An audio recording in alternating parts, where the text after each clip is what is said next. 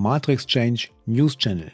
News und Informationen rund um die Blockchain-Technologie von ihrer führenden Plattform für tokenisierte Projekte im deutschsprachigen Raum. www.matrixchange.eu Herzlich willkommen zum Matrix Change Podcast. Mein Name ist Holger Kuhlmann und heute geht es um die Themen Microsoft, denn diese erforschen Blockchain-Technologien gegen Produktpiraterie, Zentralbankwährungen, sogenannte CBDCs und ganz vorne dabei ist der digitale Juan.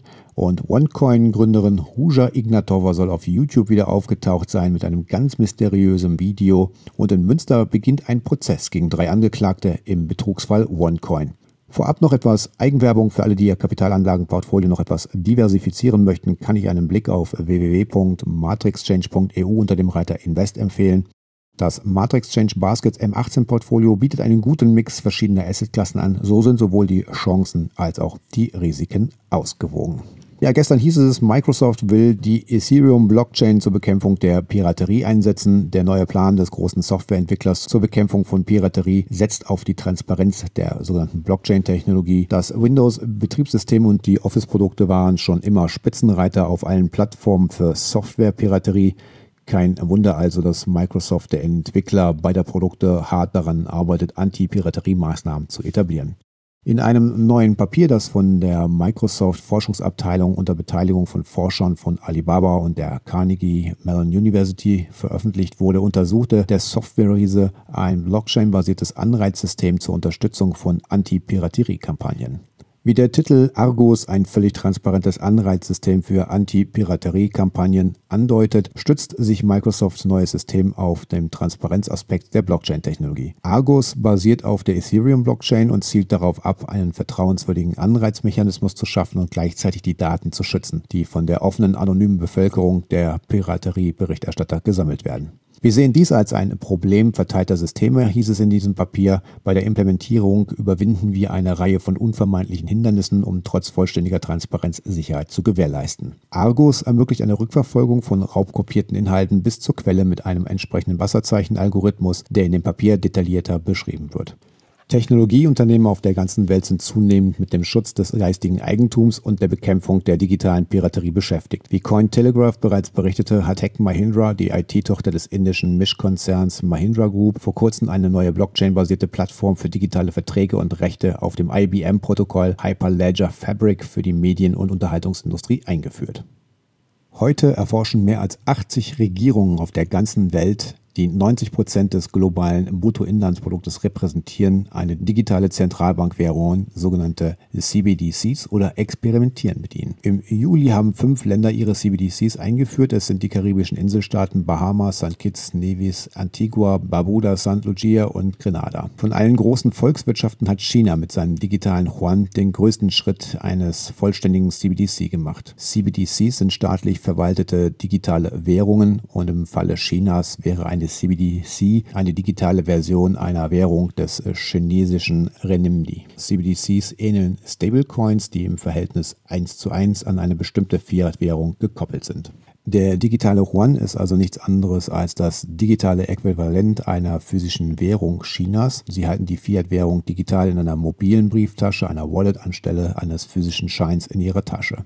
Jede von der Zentralbank ausgegebene physische Banknote hat eine eindeutige Kennung und daher hat auch jeder ausgegebene digitale Yuan-Token dieselbe Kennung. Im Gegensatz zu Kryptowährungen basieren CBDCs in der Regel nicht auf einer dezentralen Blockchain, da die Zentralbank bestrebt ist, eine klare Autorität über den Ledger zu behalten. Der digitale Yuan wurde erstmals 2017 vorgeschlagen und, und befindet sich seit April 2020 in einer Pilotphase. Seit Oktober 2020 hat die People's Bank of China Millionen digitaler Yuan an die Bürger verteilt, um die Technologie zu testen und um sie bekannt zu machen. Dies wird auch in diesem Jahr tatsächlich noch fortgesetzt. Chinesische Bürger können die digitalen Yuan bereits bei einer wachsenden Zahl von Geschäften im ganzen Land ausgeben. Darunter ist auch der US-Konzern Walmart. Einem Fortschrittsbericht der People's Bank of China vom Juli 2021 zufolge wurde der digitale Yuan bereits in 70,75 Millionen Transaktionen verwendet und erreichte Ende Juni einen Gesamtwert von 34,5 Milliarden Yuan, was etwa 5 Milliarden US-Dollar entspricht. Der nächste Punkt auf der Agenda für den digitalen Yuan ist eine massive Einführung während der Olympischen Winterspiele in Peking im Februar 2022. Diese Einführung wird auch Besucher aus Übersee einschließen. US-Senatorin Cynthia Loomis und die Senatoren Marsha Blackburn sowie Roger Wicker haben das Olympische und Paralympische Komitee der Vereinigten Staaten aufgefordert, die Athleten von der Verwendung des digitalen Yuan abzuhalten, da dieser dazu verwendet werden kann, chinesische Bürger und diejenigen, die China besuchen, in einem noch nie dagewesenen Ausmaß zu überwachen. Fan Yefei, stellvertretender Gouverneur der chinesischen Zentralbank, erklärte in einem Artikel, der im April 2020 auf Vikai Global, einem staatlich geförderten Nachrichtenportal, veröffentlicht wurde, dass physisches Geld teuer im Druck und in Erwartung sei, leicht zu fälschen und aufgrund seiner Anonymität für illegale Zwecke verwendet werden könnte. Mit dem digitalen Yuan würden diese Probleme allemals überwunden. Es gibt Gründe für die Annahme, dass die Verringerung der Anonymität des Geldes die Hauptantriebskraft hinter dem Projekt ist. Schließlich hat die Kommunistische Partei Chinas, die die Regierung mit einem unangefochtenen Regime kontrolliert, den größten Überwachungsstaat der Welt aufgebaut. Zhao Quan, ehemaliger Direktor des Instituts für digitale Währung bei der People's Bank of China, sagte im Mai, es sei nicht die Absicht der Bank, jede Transaktion in Echtzeit zu überwachen. Aber die chinesische Regierung hat Millionen von Kameras zur Gesichtserkennung im ganzen Land installiert, um alles und jeden zu überwachen und sogar kleinere Vergehen wie das Überqueren der Straße ohne Beachtung der Verkehrsschilder zu bestrafen. Ein digitaler Yuan könnte sich nahtlos in diese Überwachungsinfrastruktur einfügen. Der ehemalige stellvertretende nationale Sicherheitsberater der USA, Matt Pottinger, wies darauf hin, dass der digitale Yuan als Vergeltungsmaßnahme gegen Unternehmen und Einzelpersonen eingesetzt werden könnte, die Peking kritisieren. Diese Währung kann wie ein Lichtschalter ausgeschaltet werden, sagte Pottinger im April 2021 gegenüber Bloomberg und merkte an, dass die chinesische Regierung Transaktionen für die Wallets eines Unternehmens blockieren und sie aus den digitalen Yuan-Apps entfernen könnte. Der digitale Yuan ist in Kombination mit dem Social Credit System in China sicherlich sehr, sehr kritisch zu sehen. Warten wir ab, wie die Entwicklung ist. Auf jeden Fall ist China hier im Bereich der CBDCs Vorreiter und von allen Nationen am weitesten. 80 weitere Nationen testen gerade eine Zentralbank geführte Kryptowährung und auch Europa möchte bis 2025 also einen E-Euro einführen und testet diesen bereits bleiben wir einfach mal am Ball und wir berichten auch zukünftig weiterhin zu diesem Thema. Ende Juli berichtete die neue Rottweiler Zeitung, dass die seit Oktober 2017 verschwundene Ruja Ignatova wieder aufgetaucht sei. Jedenfalls, wenn man einen Videoclip auf YouTube Glauben schenken mag. Die in Schramberg aufgewachsene Ignatova gilt als Gründerin von OneCoin. Zusammen mit ihren Komplizen soll Ignatova einen Schaden von etwa 15 Milliarden US-Dollar weltweit angerichtet haben. Nachdem sie erfahren hatte, dass das FBI ihr wohl auf der Spur ist, tauchte tauchte sie am 22. Oktober 2017 in Athen unter und blieb bis heute verschwunden. Was mehrere OneCoin-Experten vermuten, die bisherigen Investoren, die in OneCoin investiert haben, sollen erneut um ihr Geld gebracht werden. Und das sei eine beliebte Geschichte bei solchen Schneeball-Betrugssystemen. Den Betrogenen wird vorgegaukelt, nun werde alles gut, die Betrüger sind rausgeworfen, nun kommen die Ehrlichen zurück und sorgen dafür, dass die Investoren zu ihrem Geld kommen. Diese müssen nur ein bisschen dazu beitragen, weil leider gerade alle Gelder verschwunden sind. Dr. Ruja, bitte schenkt mir was. Und genauso klingt es in dem angeblichen Video mit Dr. Ruja. Erst erzählt sie, sie sei selbst betrogen worden und nun haben sie neue Ideen und es sei absolut sicher jetzt. Aber das Wichtigste, sie könne nun wieder kreativ werden. Sie wisse, dass die OneCoin-Investoren lange auf sie gewartet hätten. Sie werden eine großzügige Belohnung für das Warten erhalten, verspricht sie und fordert alle auf, dieses Video an alle Partner zu schicken und zu versichern, Dr. Ruja is back to work. Und dann kommt's. We need resources. Wir brauchen finanzielle Mittel, denn sie wollen nun mit den Top-Experten für Blockchains zusammenarbeiten, um einen Open-Source-Coin zu starten. Und dafür brauche sie die Finanzierung von ihren Zuschauerinnen und Zuschauern. Alle, die bereit sind, etwas zu spenden, würden einen besonderen Token erhalten, die dann zu einem speziellen Vorzugspreis eingetauscht werden. Nun kommt es aber endlich zum Prozess. Am 17. September wird am Landgericht Münster der Prozess gegen drei Beschuldigte im OneCoin-Komplex eröffnet. Vor Gericht müssen sich dann ein Ehepaar aus Greven und ein Rechtsanwalt aus München verantworten. Den drei Angeklagten wird nun vorgeworfen, den Vertrieb einer frei erfundenen Kryptowährung namens OneCoin unterstützt und damit illegale Zahlungsdienstleistungen erbracht zu haben. Allein in Deutschland hatten 60.000 Menschen an OneCoin geglaubt und darin investiert. Weltweit waren es sogar Hunderttausende. Der in Münster beginnende Prozess könnte erstmals auch detaillierte Einblicke darin bringen, wie aus einer kleinen Idee aus Deutschland ein weltweites System werden konnte, auf das Hunderttausende Menschen hereinfielen und es auch noch heute tun, denn zumindest auf dem afrikanischen Kontinent läuft OneCoin noch immer. Auch in Europa, Amerika und Asien glauben nach wie vor zahlreiche Menschen, dass sich hinter OneCoin eine große Finanzrevolution verbirgt, die jeden Monat losschlagen und unser Geldsystem ablösen könne. Wie viel Geld genau in OneCoin verschwunden ist, ist bis heute unklar. Eine Summe von 15 Milliarden Dollar steht im Raum. Da allerdings noch nicht alle Konten, Firmennetzwerke hinter OneCoin bekannt sind, könnte der Schaden auch noch deutlich höher sein. Nur so viel steht fest, weltweit sind Milliarden verschwunden in anonymen Fonds, Firmennetzwerken, Villen, Yachten und Diamanten. Sollten die Verantwortlichen eines Tages tatsächlich verurteilt werden, wäre OneCoin einer der größten Betrugsfälle aller Zeiten. Seit Jahren laufen weltweit Ermittlungen gegen OneCoin-Verantwortliche. Angeklagt werden meist Menschen, die die angebliche Kryptowährung vertrieben und Menschen in das System hineingelockt hatten. Die eigentlichen Drahtzieher und Erfinder von OneCoin hingegen sind bis heute nicht verurteilt. Allen voran die charismatische Gründerin Ruja Ignatova. Sie verschwand 2017 als erstes spurlos. In Deutschland hatte die Staatsanwaltschaft Bielefeld zunächst gegen neun Beschuldigte ermittelt, wegen einer ganzen Palette möglicher Delikte.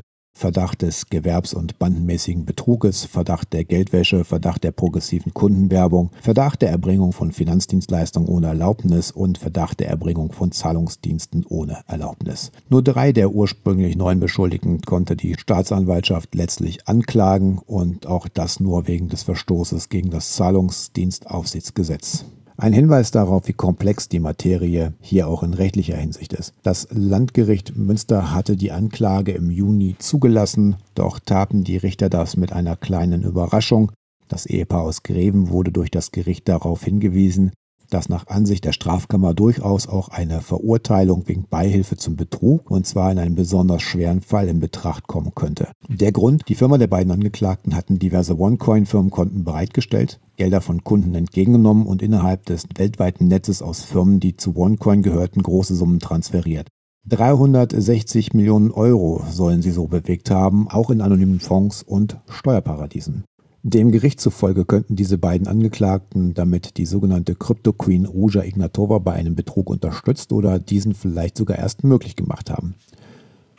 Weil die Dinge in rechtlicher Hinsicht aber so komplex sind, ist auch der Ausgang des nun in Münster beginnenden Prozesses vollkommen offen. Um jemanden wegen Betruges oder Beihilfe zum Betrug zu verurteilen, muss die Staatsanwaltschaft beweisen, dass die mit dem Vertrieb von OneCoin eingenommenen Summen tatsächlich in betrügerischer Absicht eingenommen und in betrügerischer Absicht auf andere Konten und Fonds in Steuerparadiesen transferiert wurden. Können die Angeklagten glaubhaft machen, dass sie von eventuellen illegalen Absichten der OneCoin-Erfinder nichts wissen konnten, wird das schwer. Dann bliebe nur noch eine Verurteilung wegen des Verstoßes gegen das Zahlungsdienstaufsichtsgesetz. Wenn es der Staatsanwaltschaft gelingt zu belegen, dass das Geschäft der Angeklagten ein illegales Finanztransfergeschäft war, so zumindest sah es damals die BaFin. Am Amtsgericht Augsburg waren erst im Sommer 2020 zwei Angeklagte freigesprochen worden, die als OneCoin-Vertriebspartner 75 Menschen überzeugt haben sollen, ihr Geld in OneCoin zu stecken. Das Gericht in Augsburg sprach die Angeklagten frei, weil nach Auffassung des Richters nicht zweifelsfrei feststand, dass das mit Mitteln der unlauteren Kundenwerbung geschehen sein soll. Der Augsburger Richter ließ es sich aber auch nicht nehmen, in seine Urteilsbegründung einen mehr als eindeutigen Hinweis zu schreiben. Bei seinem Urteil sei nicht verkannt worden, dass es sich bei OneCoin möglicherweise um ein großes Betrugssystem handelt, das von den Initiatoren nur zu dem Zweck gegründet wurde, das Geld von leichtgläubigen Investoren zu ergaunern. Genau genommen spricht wenig dafür, dass die Investoren jemals auch nur einen Cent ihrer Investition wiedersehen werden. Die Staatsanwaltschaft Augsburg ist gegen den Freispruch in Berufung gegangen. Termine zur Berufungsbehandlung gibt es allerdings noch nicht. Im September wird sich zeigen, ob zumindest in Münster die Chancen für deutsche OneCoin-Investoren noch einmal steigen könnten, einen Teil ihres Geldes wiederzusehen. Immerhin stehen dann nicht mehr unbedeutende Vertriebspartner vor Gericht, sondern Menschen mit engen Verbindungen zum inneren Circle des OneCoins.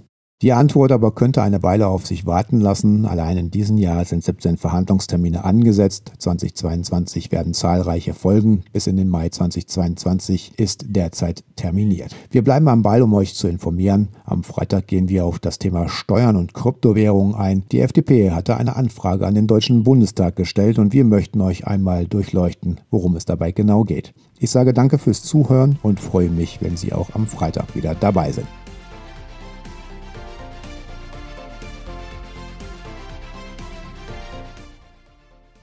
Hat Ihnen die Ausgabe gefallen und möchten Sie auch zukünftig informiert werden? Dann folgen Sie uns doch in den sozialen Medien. Sie finden Matrix Change auf Twitter, LinkedIn, Facebook und Instagram.